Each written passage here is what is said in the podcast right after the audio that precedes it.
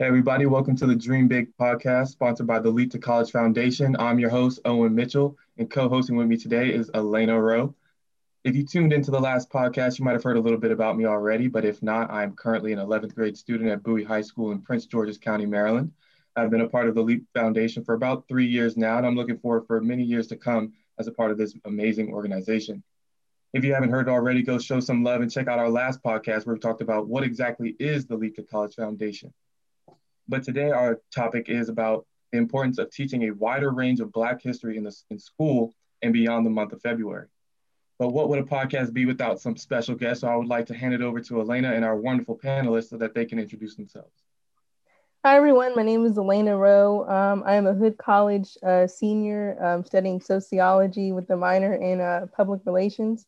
And I'm here as a co host uh, with Owen. And um, we have some special guests for you guys today discussing the importance of Black history. So I hope you guys all enjoy and get something out of this. Hello, everyone. Hello, everyone. My name is Christopher Wallace. I'm a mentor with the Leap to College Foundation. I'm excited to be here and uh, contribute and learn from the uh, panelists today. Hello, my name is Charles McDuffie. I am a eighth grade social studies teacher at Eastern Guilford Middle School in Gibsonville, North Carolina. Uh, proud graduate of Howard University, uh, HU, uh, and happy to be here. Really excited to be here. Um, so I can't wait to see what you guys uh, do with this. I'm excited. Hey everybody, my name is Jalen Thomas. I'm currently a 12th grade student at Bowie High School and hopeful accounting major. Hi, my name is Enrique Evans. I'm a twin student at both PG Community College and Howard University, Real HU. You know, I'm happy to be here. Thank you guys so much for coming. And I would I would just like to start it off with the first question. So, what do you guys feel like is the importance of teaching Black history in the classroom, especially in a time like this where the tension seems high with, you know, the whole Black Lives Matter and everything? And the floor is open. Anybody can go ahead, you guys. Yeah, I, I yield to Enrique at the young minds in there. uh, I think it's something is major important to remember that Black history is another way of saying a part of major world history. We wouldn't be where we are without Black history, the acknowledgments and accolades of those who paved the way for civil rights, for industrial evolution, for you know everything that we see around us. Black history is not something that we just learn in this one month or this one class that is not really needed for your whole betterment of enrichment of yourself and mind. It's something that we all have to remember like this is something that we look at every single day. When we go out there's black history all around us. It's not something that we acknowledge just one time and never really talk about again it's it's very much needed. Yeah that's facts. That's facts. Um me personally um you can't talk about american history without talking about blacks you cannot uh, you absolutely have to really, really be insensitive to wipe out every contribution that Blacks have made. Um, from the time we came over here um, in the 1500s with some of the explorers, maybe one or two of us, to the times have now, Blacks have contributed to this entire uh, nation's uh, creation. Um, in so many ways. Uh, you can go through the inventions, you can go through the music, you can go through our culture. Our culture is beautiful. Um, you can't talk about American history without us. You have to include Blacks in your history and people of color who've all made contributions to this country, um, whether it be at the government, whether it be at the government level, um, um, whether it be in entertainment, whether it be um, social justice. Um, we are all over the place. And um, you really cannot teach our kids without teaching them about Black history as well. Yeah, I really, uh, I really want to stress that Black history is all around us. As soon as you go outside and you go to a traffic light that was invented by a Black man, uh, the White House was built by African Americans. Like it's it's very easy to miss sometimes. Is that it is all around us and it's still happening today. Ms. Kamala Harris is the first black uh, black first black uh, vice president and first female. so Black history is still being made today in 2021. It hasn't gone anywhere. So I think I think it's important for everybody to recognize the culture and recognize the accolades that we have accomplished since we came here in 1619. You, you guys have all just said really good, really good things there. So I don't have anything else to say, um, except that you know the same thing that Black history is all around us. It's important to teach that at a young age to students and have a broad variety. You know, Black history is not just about you know slavery, the civil rights movement. There's the Harlem Renaissance. There's uh, like Mr. Chuck was saying, um, entertainment. There's a lot of people that maybe you don't know about, and it's not taught in schools enough, and that's really important. Yeah, I mean, something I'd like to say is that Black history is American history. You can't teach American history without incorporating Black history. I mean, there's so much to us. There's so much more to us than slavery, civil rights movement, Martin Luther King. Like, there's so much more, and I just feel like you can't jam that all into one month and expect kids to walk away and feel like they've learned enough about what we have to offer and what we've done for this country. And so, I would like to relate, um, take that into the next question. Is like, do you guys feel like Black history needs to be a um, it doesn't it, it shouldn't be an optional class like because I mean you know now you could take Black history as an elective, and I mean that goes for other um, races as well like the like Latinx um, Latinx community, the Asian American community. I mean, so do you feel like um, a cultural history class should be a um, should be enforced and should be a part of the school mandatory education? Um, absolutely. As a as a teacher i would love to see that done. Um, wouldn't it be beautiful to have because most schools have four quarters. Uh, wouldn't it be beautiful to have a, um, um, a, a class that focused on the culture of our country and for each quarter um, focus on a particular ethnic group? And the reason why i say that would be good is because then other kids who don't know about the contributions that their answer, their own ancestors have made will will just be shocked. Uh, I remember doing um, Hispanic American Month at my school, and I was pulling out artists for my students, and I was like, "Y'all know this person? No." And I'm like, "Whoa!" But then I found out that a lot of parents told their kids to not dumb down, but just kind of not focus on their background because again they're afraid to say that they're mexican because they might or well you're in this country illegally. Um, they're afraid to say those kind of things. And it's a shame that our kids are handcuffed from their own history simply because of a fear like that. Um, but i do think that we should do a month of of Hispanic American Month, Asian American Month, Pacific Islanders Month, Native American Month, um, or semester, and, and Black History as well. So I think we need to give our kids more than what we've been giving them. To add to that, I think there is a reluctance from some communities to step into the field of learning about other cultures due to the fact that uh, some of our counterparts have been on the wrong end of what has happened to these specific communities. And where that reluctance comes in is unfortunately not being able to sort of turn the mirror on the country, to turn the mirror on some of your more idealistic figures or uh, historical figures, for, for example.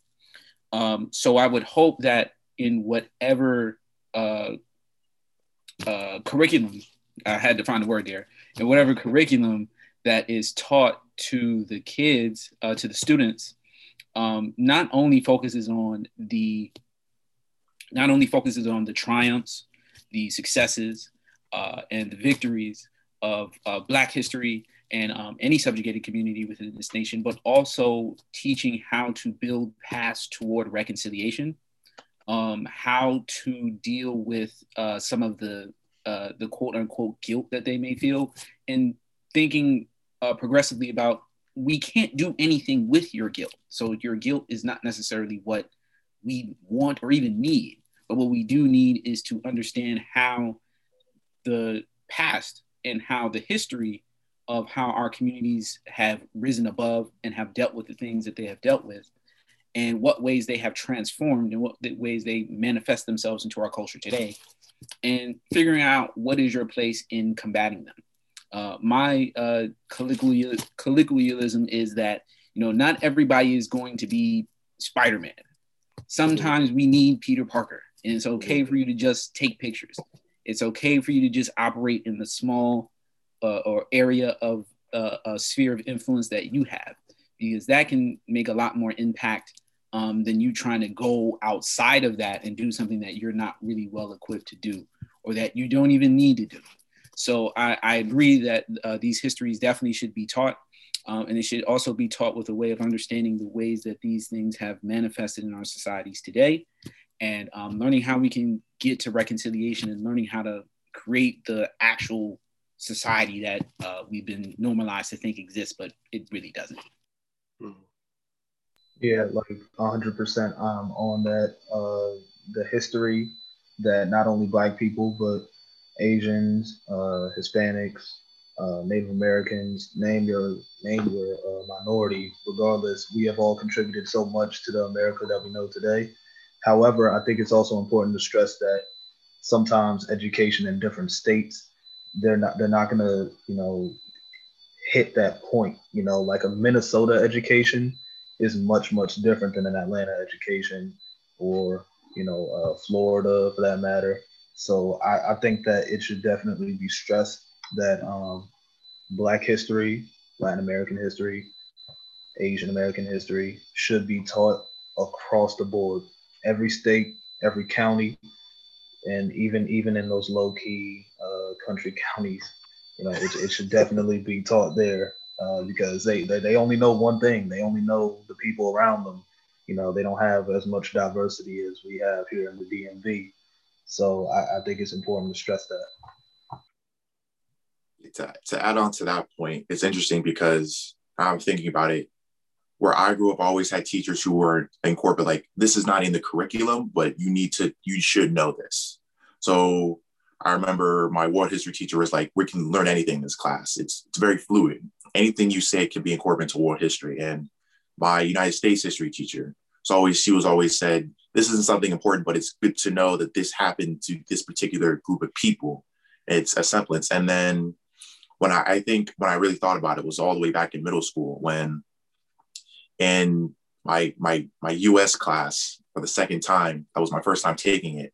We talked about we had like a strong focus on like the East Coast because you know, this is where uh, the the pilgrims came to and like colonized that first half and we learned so much about what maryland turned into what virginia became how the whole eastern seaboard became and then we kind of just glazed over the west coast after like the louisiana purchase mm-hmm. and we learned almost nothing about that and i think that's an important thing where if we, we really want to have black history asian history uh, Latinx history, Pacific Islander history to really be taught in our school system. It's important that throughout the board in every single state, county, and city that we are learning the exact same thing to where like we're hitting this point, we're hitting this point, this happened to these people, and not so much. The importance of the area is great and all, but if everyone has this differing idea of like, oh, history was also calm and poor and everyone got along so well, or mm-hmm. other people understand the fatality of some of the things that happened across the world. Whereas this group helped build this society that we are in, but now they're being punished for it in a terms, or this group came here and was heavily supported by another. And now in this whole confusion of a pandemic, people are being accused of one and back and forth one another. So it's very important that we all have the same understanding of what happened and how we got to where we are.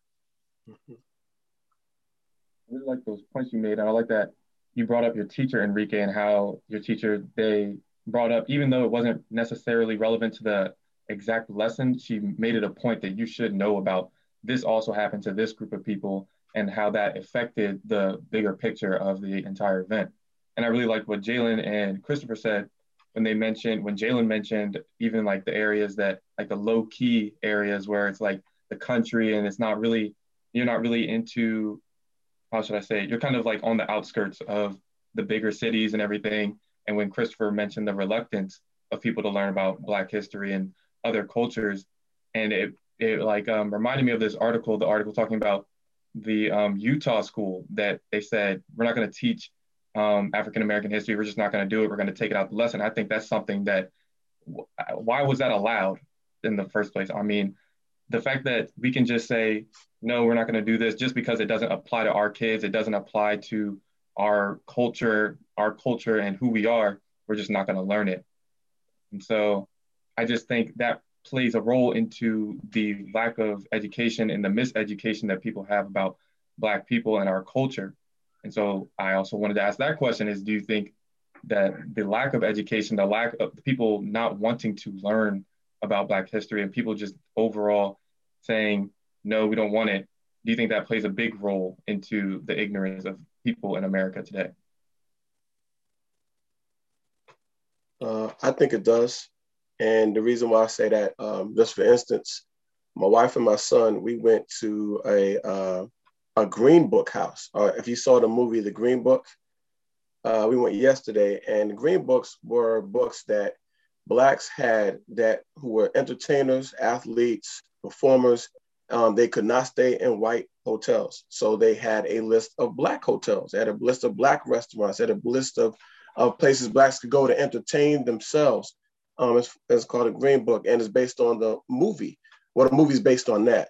Uh, that came out, I guess, about two, maybe two, three years ago, and we went there, and it was incredible because my son is standing there looking in this very this is a small house, and he's like, "Wow, James Brown stayed here, man. Uh, Gladys Knight stayed here." And it was history for him because, yeah, he saw the movie, but to actually be standing in a house that some of those legends stood in and for the simple reason because they could not go to a white hotel with their peers is incredible. Um, I could not imagine being on a baseball team and my white um, uh, players, my co-players, and they're they're doing their thing, teammates, and they're doing their thing, and I gotta go stay somewhere else. Or they go to a hotel room and change. I gotta go to a broom closet and change. And there's two funky cots there. It just is incredible to see the things that our people went through, but they went through with dignity. They went through with dignity. And I can't, I can't, um, I can't say enough about the ignorance of this country um, when they say that this is our land, and and even some of the songs I learned as a kid, this land is your land, this land is my land, and just to know that they weren't including my people in those songs, the documents. We the people. It wasn't us. It wasn't women. Uh, all of the documents that were signed, they did not have blacks in mind. So I'm not surprised that there's some sort of ignorance because we've been excluded for the longest time. Um, and even with sports, uh, for the longest time, HBCUs in the 70s and 60s, we have phenomenal athletes. And um, we were doing all, all sorts of incredible things, but nobody really talked about it. Uh, and I go back to one game um, because there were schools in the South that would not play against Black players, teams that had Black players on it. Uh, what happened was Bear, Bear, Bryant, famous coach at Alabama, uh, he decided that he wanted to uh, test the theory of Black athletes being just as good as or being better than some of his white players. He invited USC um, to uh, Tuscaloosa to play, Tuscaloosa to play and you as a nationally televised game, and USC went down there and wore them out. And yes, it was black players running all over the place. A couple of years later, guess who recruited their first black player? Alabama. So there is an ignorance of our people. And I think things are selectively put up there for us. Like you will show us with crime, committing crimes or handcuffs. You'll show our ladies um, walking around on the street. You will you will emphasize um, all of the negative aspects, but forget the beautiful things that make us a beautiful culture and community and people. And that's where the ignorance lies with some of our other students because they just don't know other than what they are shown. And you know, there's a definite filter to that. I think on the flip side to that too, um, again, going back to that that reluctance, I think when you're talking about the ways in which uh, the United States has really subjugated Black people and, and many other communities, it's tough to look at the nation itself, all the people who founded it, all the people who contributed to it from your perspective to look at them in a critical lens and not just an honorific lens or through a lens of praise or, or admiration.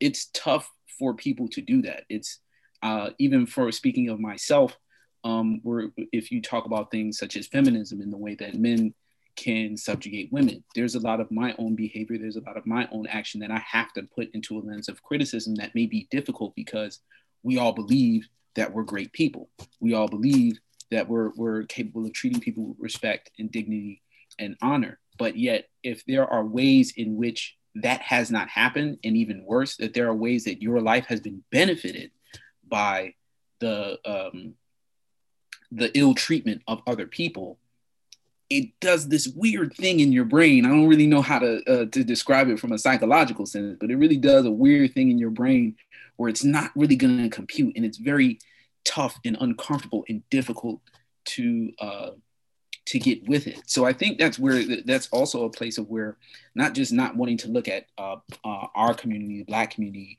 in a positive lens, but to bring that criticism on your own, I think it's really difficult. You know, these we're talking about criticism people that's they're on the money. We're talking about we got to talk about Washington crazy. We got to talk about Jefferson crazy. We got to talk about Lincoln crazy. We got to talk about Reagan crazy. We got to talk about all of these people that we have grown to admire and love and, and wish we could contribute to the society in the ways that they did. But we now we have to talk about them in a way that, hey, they dropped the ball on this. They didn't do as much as they could on this. They failed people on this. And it's tough for like, imagine talking about your mom or, or, or talking about uh, one of your favorite teachers from from uh, from school or talking about one of your favorite coaches from uh, if you played on a team or something um, uh, an athlete from a team that you root for if they did something bad. Like that's what's going on with people when we're talking about the discussion of black history and people have to realize the value in it's okay to criticize these people. It's okay. George washington will still be on the dollar. Lincoln will still be on the five. But you have to also within that um, discussion let people know that hey like they did these things okay but these other things really mess things up for people especially our people for years and years and years and years and years on end. And quite frankly we're still paying the price uh, for a lot of their lack of leadership. So once people can get past that that I, I guess it's cognitive dissonance or, or once people can get past that that uncomfortability that they have to challenge some of the things that they think they know, then I think we can get some real progress. Yeah, I really want to highlight one thing that Mr. McDuffie said, and that was regarding what social media puts out there um, and what some people just see versus what's actually going on behind the scenes. I recently saw Judas and the Black Messiah. I don't know if any of you all have seen it, but I mean, it goes into depth that it wasn't just black versus white. It wasn't. It was it was oppressed people versus the oppressors. Mm-hmm. And yet the social, you know, and it wasn't social media yet, but the media still had cameras on the black people and said animals, animals, animals, they're committing these crimes. They're, you know, they're bad news. The government behind the scenes was trying to shut down the Black Panther Party. I'm not gonna spoil the movie, of course, in case you know, but um, it, it, it goes into depth that Fred Hampton was not a criminal. The Black Panther Party, uh, it it had a good motive that I feel like a lot of a lot of the media will try to shun. They don't talk about the Black Panther Party in school. They never want to, you know, they don't really mention Fred Hampton, U.S. history or world history. It, it's not going to be mentioned because there's a certain censor that they put over some African American parties, and and I feel like that censor needs to be lifted, which of course is very hard to do. Uh, they've had that censor over our mouths for well over 400 years, so it, it it's it's hard, but it, it is a sense of ignorance, really, to just say, hey, look, we'll talk about these parts, but we won't talk about those parts in a positive light when there's so much positivity going on within the black community um, that I feel like needs to have the spotlight on. I grew up in Chicago, so I've seen the bad and the good, and there's a lot of good that just so happens to be outshone, uh, outshunned by the bad via the media. True. To, to add on to that point and to get back to the original question, I think what's what's worse and what makes people bring this shadow of arrogance over their head is not that they're not learning anything at all about Black history. It's what it's like these these nitpick pieces that everyone's given. Like everyone, most people are taught about Martin Luther King, and then they may touch upon like Malcolm X and like King. He was he was one of the good blacks. He he was all about peace and protest and not wanting to to cause harm onto anybody. And Malcolm X was this violent man who just wanted power for his people and nothing else. And I think that brings a bit more arrogance. You think like, oh, the ones who are violent and everything, those are the bad ones. They have to be punished and and segregated and keep kept far away and treated as this. And the the few that you find in the good blacks are the ones that everyone looks for. They're peaceful. They don't want violence. They want to do things through through proper channels. And that hurts people more because then you don't understand where these two positions were coming from. You know, Malcolm, out of the two, in my opinion, was more so wanted to empower the people. You know, in his city of Harlem, everyone was not owning their own business. They didn't own this whole street. They couldn't go outside without being persecuted for just being them. Whereas um, Martin Luther King, who everyone points at, and like, yes, he was this active civil rights leader, but even he says that the riot is the language of the unheard and how everything goes upon this like we can be peaceful as long as you want at some point something has to change with us and it's not their fault that they're being violent. No one is being listened to. You know and i think that's what makes people more blind to the fact that there are issues whereas these things were nitpicked. Like in certain classes in the West Coast, I found out that they are taught about the Black Panther Party, but it was like this was a, a violent ring that taught people how to fight, how to handle guns, which it did, but it's a, it supported the community more so than the, the police did at that time. A black person would be walking in the street and be robbed, and a police officer would not care. They wouldn't do anything. And the Black Panther Party came around and taught them how to defend themselves. They can come to them to solve a problem you need support. They had this whole structure around them. So it's that arrogance where they're being taught about Black history. They're just not being taught the whole picture. They're being taught the pieces that they want them to know. And it, it harms not only them, but us, because in some facets of it, we then become blind to how truly great we we have done or what we contributed. Like I found out that George Washington Carver, the guy like everyone associate him with like making peanut butter, right? Mm. Right. He never made peanut butter. He he was a smart man and he made a thousand plus uses for peanuts.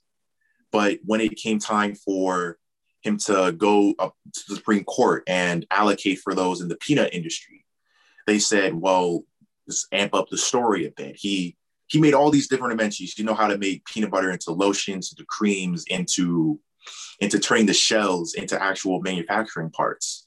They thought if if a black man were to go in front of this all white Supreme Court and start talking almost down upon them, that they would not feel respected and wouldn't listen to a word. So when they list all these great contributions that they in fact may have used, it adds a sense of, oh, he's one of the good ones again. When this is something, this is a narrative that someone else put onto them it helped them in the end, yes, but now it brings this confusion of like what we truly did and how much greater we were. Because I just thought he made peanut butter. I didn't think he made all these different inventions and contribute to an entire reason why I can make a sandwich in the middle of the night. Mm-hmm. uh, cut in on what Enrique said because I just find it so funny that I know more about the man. No, I'm not trying to take away from George Washington Carver at all. I mean, great inventor, but I know more about the man that um, worked with peanuts than I do about Frederick Douglass, than I do about, like, I've just learned more about the man who worked with peanuts than the man who was a um, activist for Black people. And I just, why is the education system not teaching us these very, these more, these more important things, I would say? Like, why are they not teaching us this? And I would like to also go back to what Mr. McDuffie said about um, how the government, they always say, we the people, and we this, we that, but it really was never we this. And I think that also ties into how they call America a melting pot of cultures, but we have this reluctance to learn about these cultures. We don't actually like we see it in our day-to-day lives, but we don't actually learn about it. And I think that's just something that always bugged me on the inside. And then I liked how Jalen brought up um, the Black um, Judas and the Black Messiah movie, and um, I just feel like why do we have to go to these outside sources to learn about our history? Like why are we not learning about this in school? Like why is it why do we have why do we have to go out of our way just to learn about our own history in our own country? Instead, we sit in the classroom and we learn about the Eurocentric history. We learn about um, the the trivial things, the things that if we've just been repeating, we've just been learning these things over and over again. I mean, I can't t- count how many years I've spent in school learning about the same guy, learning about the same woman, the same thing over and over again. Like I just, we don't learn anything new about our people. They nitpick, they pick the things that we should learn, the things that seem nice and sunshines and rainbows, peaceful guy, peaceful this, but it's like it's not enough. It really isn't enough. I mean, did you guys see the movie Hidden Figures? Did you guys see that? Yes. And I mean, I'm so glad I watched that movie. Yeah, That's the movie. it was based off Katherine Johnson, who was a mathematician, and she did she did like the calculations to get to get us to the moon. I mean, she did so much. She contributed so much. And why am I just learning about this? Like we learned about the moon landing, we learned about uh, uh, the space race and everything, but we didn't learn about the woman, the black woman who did all the math to get us there. And I just find that it just blows my mind, honestly. To, to go on like a quick tangent about that, it's like it's an, it, it's important for us to to know about all these things that we never know. I never knew that it was all these black women's efforts that got us to the moon. Them them nitpicking at a computer to make sure it got the right calculations for them to get up into space and circle the earth. But another problem I had with that movie was when I looked into it, it's like some of these things that we saw in the movie that made us feel good about ourselves didn't actually happen. Like our, well, it was the, um, what was the name? It was the main, it was the main character. She was played by, if if you know what I'm talking about, I'm Taraji so P. forgetful. Henson? Taraji Yeah. P. Henson's character. And her name. yeah. but but she had her her white boss who was telling her no she needs to be at her desk and not running across the whole base to go to the bathroom there wasn't a man like that actually at nasa there wasn't someone there allocating for the black party at all no they use the term white savior in movies a lot to say like you know black person couldn't really have, have gotten that far without someone helping them out. And it gets dark in the movie when you see towards the end she's sitting in the in the computing room watching the spacecraft circle the, the earth. She wasn't actually sitting in that room. She was at her desk watching the whole event with all of her coworkers you know? There's this big twist of showing us these pieces of history and giving us the extra bits and pieces that makes us like feel better about it when the truth is really what we need to hear you know because that sends us into this point where like we were you know really really great and it empowers us but the truth is a lot better to hear and when you hear the truth it, it brings you closer to understand like it took us a long time to get to the point where we are now we're nowhere close to this being truly the end Mhm. Yeah, see, called- as I said earlier, Right. oh, I'm sorry. No, go ahead, brother.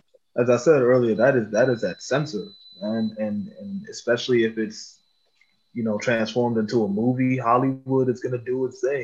They're Mhm. not going to touch on all points. That is the censor because number one, I think they feel shame. I, I think they feel shame that they that they put the censor on us for so long that they're going to continue to do it because they don't want to shine the light on the greatness that we have, you know, contributed to this country, which in in a lot of aspects is far greater than many things that you know the white community has done.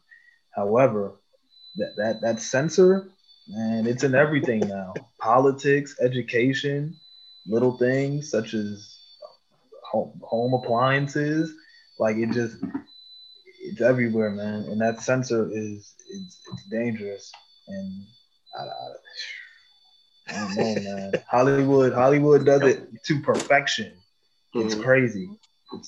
You know, and and in a way, the censor makes it seem like, especially in Hidden Figures, where it had, you know, uh, a white uh, white savior. You know, it, it the censor is to make us feel good about ourselves, which, as Mr. McDuffie said earlier, we went through a lot, but we went through it with dignity. So we don't need to be handed that white savior because there was, you know, it, most of the time it wasn't a white savior. It was us. It was our dignity. It was our grit. It was our determination. And I feel like they they're, they're shameful to admit that. Yeah, I mean, Yeah. oh, go ahead. I- No, oh, I'm just I'm just bursting with pride just hearing these young black men speak like this, man. I'm serious. I got goose pimples. Y'all want to see them? They right there. Um, just seeing these young brothers speak like this. Um, but the the the key word, and now I'll let y'all go to the next question. But the key word to what we're talking about is the word compromise. And the the the true definition of the meaning compromise is two parties not getting what they want. Okay. Uh, it's bad enough that I have to let you make a movie talking about the accomplishments of these women. So that's my compromise for you. Because if it left up to me, we wouldn't make it. Now, here's your compromise to me. Let me put my little Disney moment in here. Okay, where he knocks down the the the, the um, sign of the door that says whites only. And let me have my little moment there, my little Kevin Costner moment there where I ride in and I save the day and all of the white people, black people looking at me like he's my savior. You're right about that. But blacks have had to compromise for the longest time. And then when we have a movie that compromises nothing, like Do the Right Thing, uh, X, when Spike Lee was like, yo, this is what it is, y'all. Then there's this, oh, Spike Lee's this mean person, he hates white people and all of this other stuff. I said, no, what Spike said was, I'm not compromising. This is exactly who Malcolm was. You paint him as a villain, Malcolm was a hero. Okay you paint um, black kids in the community trying to have fun in Bensonhurst. I grew up in New York right around that time. And I remember what it was like where white cops was beating the mess out of black kids. Um, whether they was innocent or guilty, they were just rolling on them, beating them. And there was a race card there. There were Italian and Irish cops against our black youth. So Spike was like, yo, this is what they're doing. So a lot of people got in their feelings because Spike did not cut any shorts. He's like, yo, this is it and Hollywood like it or not. And I got the money to make the movie. So the only thing you can tell me is no, or I'm not going to let you see it. But white people are interested in those kind of movies because they want to see our perspective. Because often our perspective is ignored. And then we have the compromise, the Kevin Costner moment, the white hero on a horse moment, which is sad because it kind of takes away from who we really are and what the story really was. So that's a good point you made. Yeah, I thought it was interesting what you guys were saying about like the the uh, the entertainment industry and you know everything is can they can kind of you know uh, gloss over certain things because another movie I saw that I thought was was good that you know that they showed um like the I guess more of the com- camaraderie and more of like the the insiders was um what was it? Um, do you guys see the One Night in Miami? Oh yeah. Oh yeah. yeah. Great movie. That, yeah. yeah. And I thought it was interesting because I didn't know that all those men they, they knew each other. But they also mm-hmm. talked about how Sam Cooke, you know, thought of that song "A Change Is Gonna Come" just because of with the conversations he had, and we didn't. I didn't know that. I'm sure you know, maybe you guys didn't know that either, or maybe a lot of people probably didn't know that before watching the film. And it was really like really cool they did that. Um, mm-hmm. Yeah really like what you said, Mr. McDuffie, about compromise. And I feel like something that we need to start doing is if we do have to, I mean, not necessarily have to, but if we're going to learn about Black history outside of the classroom, like if that's something we have to do in order to get more educated about our history, something that needs to be done is when we do have these movies about Black people and our history, we need to have Black directors like Spike Lee because they will keep they'll keep it real. They'll tell you the truth because the um, the director for Hidden Figures was Theodore Melfi, um, white guy. I really don't know much about him, but you see how Enrique brought up how the things that were portrayed in that movie aren't true. It's not really like that, and it doesn't really get down to the real to the real story. And I think that's something that Black people do well. It, when talking about Black history, is that we will tell you the truth, and whether you like it or not, whether you agree with it or not, this is how it is, and you guys need to like kind of wake up and really see that this is the truth. And so, that being said, um, I just wanted to, I also wanted to ask Enrique. I know that you're planning on transferring and to full time being at, uh, at Howard University. I'm sorry. Yep. And so, I mean, can you just talk about like what was your um what played into that decision? Like, why did you choose Howard? I just wanted to. I think I think the biggest thing for me was really like being around my culture a lot. So, because because off the bat, I'm I'm a black man that swims professionally. I, I do this on a very national level. I have traveled for it. I've gone to different states, different meets, go for different times. And I think a big part of that was being in that kind of that background. I was one of the few black people, you know, and I kind of rationalize it as it's it's the uncommon common thing that there's going to be one black person like every mostly white swim team. I see it a lot. And what more so played in that decision was I want to go, whether I go for swimming or not, I want to go somewhere where I feel welcome and I enjoy my time. It didn't really matter to me what anyone looked like or who they were, but when I really thought about it, like what my culture brings me, what being black, what, what being a Latino really brought to me and made me become, I realized this is an important part that I don't know if I want to just let go of quite yet. I went to a mostly black high school, Flowers High School.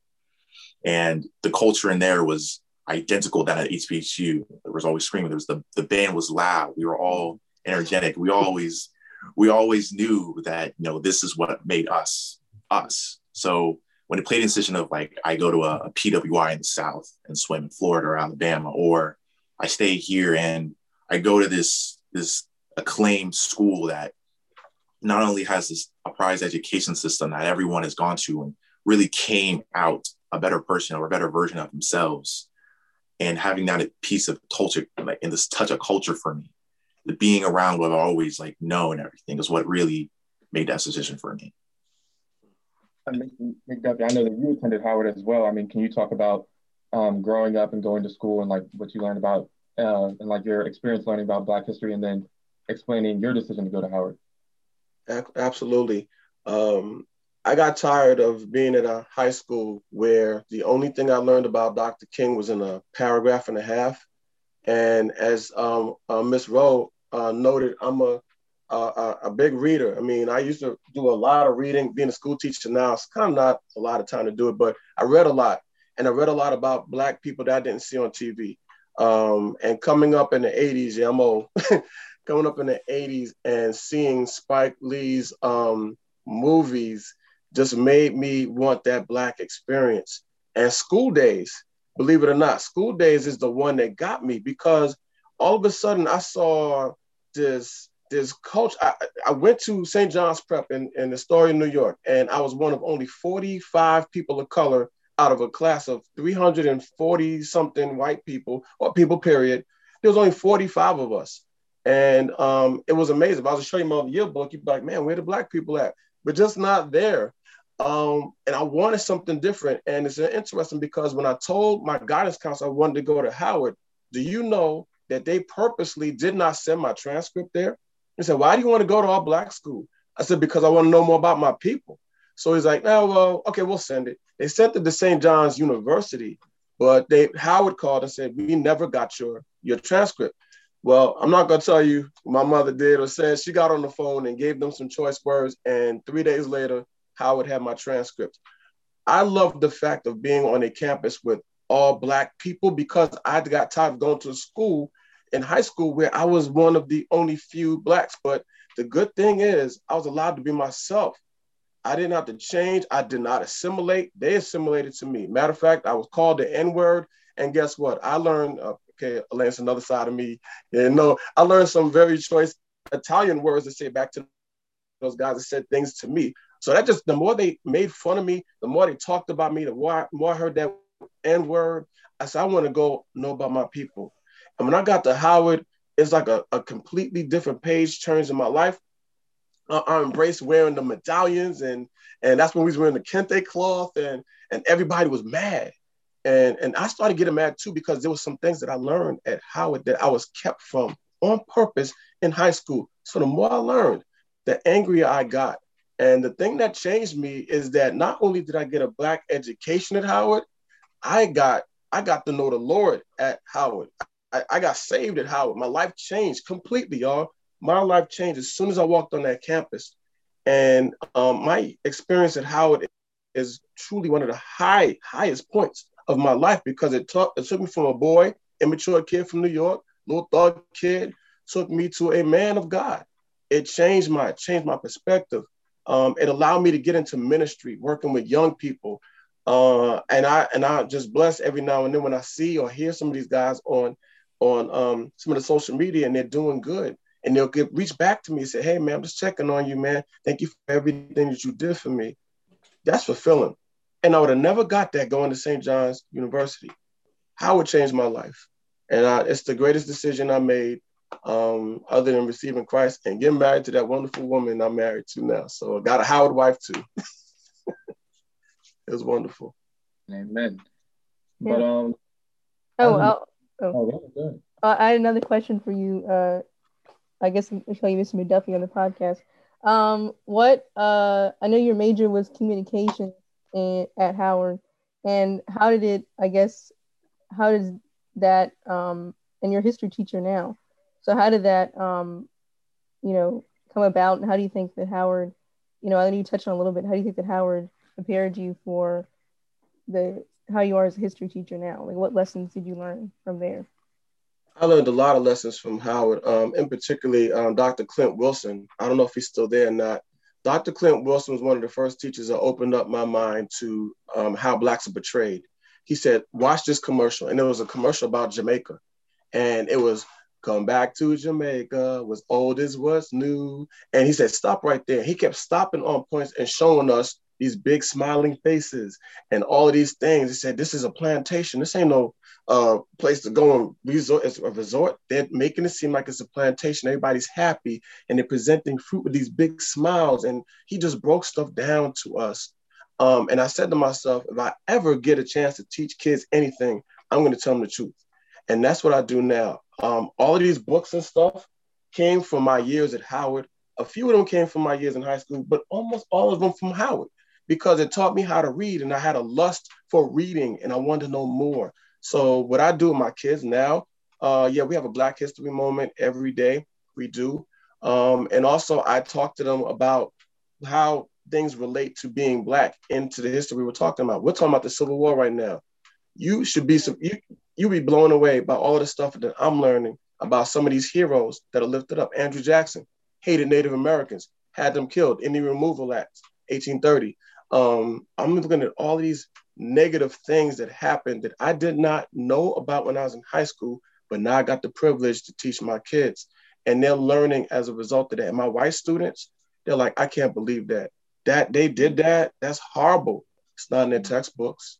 So Howard taught me to tell the truth and to fill in those blanks, young young people that are missing in our history that they are sharing, which Howard taught me eventually to call it his story. So it's time for us to tell our story. And you guys are the legacy for that. So I'm so proud of all of y'all. Thank you. Thank you. Um, I mean, I mean, this conversation has just been amazing. Honestly, I mean, I've the way that Mr. McDuffie, you talk about your story and how coming from New York and how you talked about you they, they weren't going to give you the opportunities that you were going to receive at HBCU. Uh-huh. I mean, they teach you so much. They teach you about your culture. They teach you the truth, and I think that's what a lot of people need right now is the truth. Um, I mean, as a middle school teacher, I would like to ask you, like, what are some things that you want to tell um, your students or any younger listeners out there about Black history, like um, how Black history will play into their lives in the future, or like anything that um, any words of advice you would like to give them about getting ready for these next stages of their life? What I tell my kids every day is you're living history. You are living history. You've seen the things that our young people have seen are historical. You've seen the Capitol storms.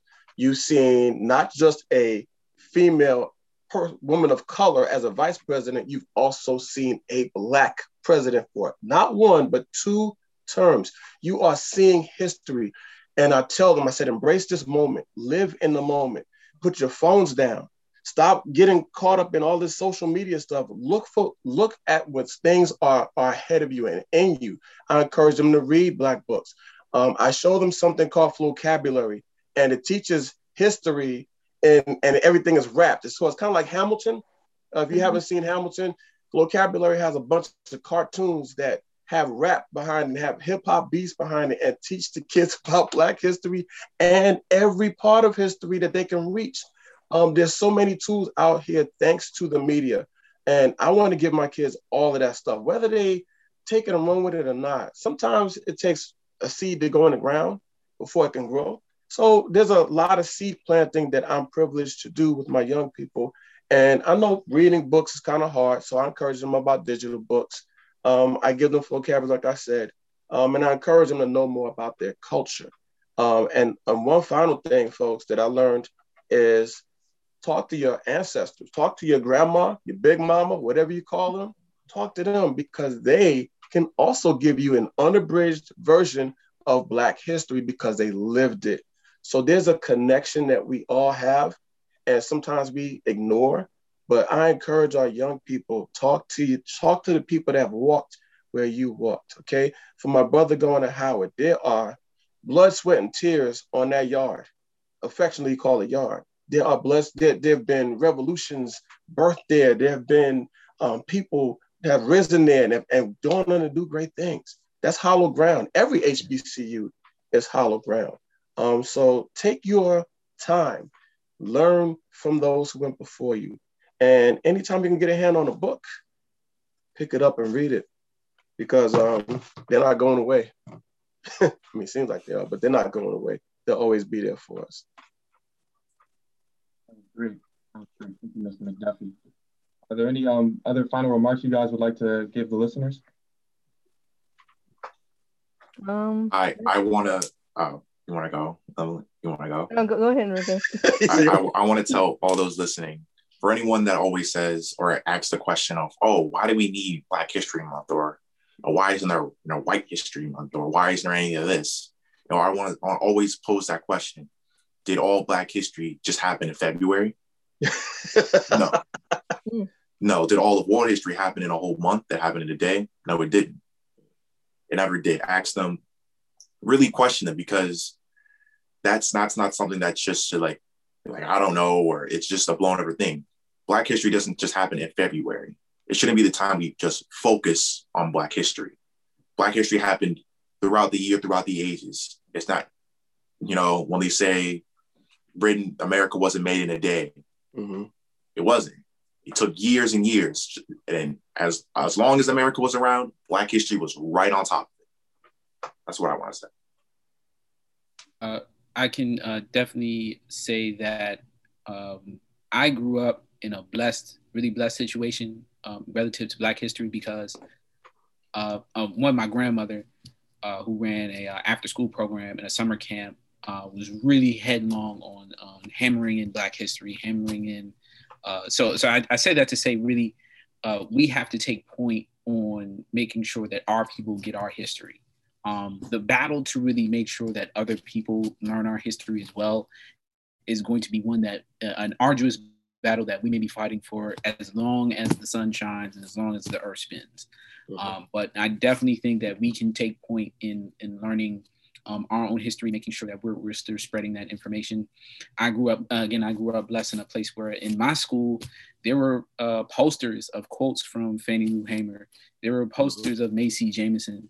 Um, and so being able to go to my class and then seeing all of these great people along the wall um, really motivated me to to learn. It motivated me to to stay in school. It motivated me to see myself as um, bigger uh, than whatever my circumstance was. And I think that's the most powerful part of Black history is that when you learn about all of the great things that people have done before you, it really lets you know and should sow a seed in, in all of our minds that uh, our possibilities are limitless. Um, our success is is um, exponential. Um, we can do so many great things uh, once we realize the, the contributions of all the people that have come before us. So uh, we have to take point on, on, on getting that to our people. And at any moment that we can, drop a Black History fact. Any moment that we can, you know, tell people about an invention, tell people about a, a success or a victory or whatever it is, um, in, in, any chance that we get, especially to um, our young ones. Mm-hmm. Yeah, really, what I just want to say to everybody watching is do not let them censor you. You have a voice. Uh, the phrase Black Power does not mean to destroy, it means to create. we nurture, we teach, and we love. All right, so just love each other, educate each other, and, and use that voice, use that platform. Each, you know, if you have if you have a phone, you you have a platform, you have the ability to reach out and connect with many different people, both in your city, across the country. It doesn't matter. Um, use your voice. Don't let them censor you. That's it.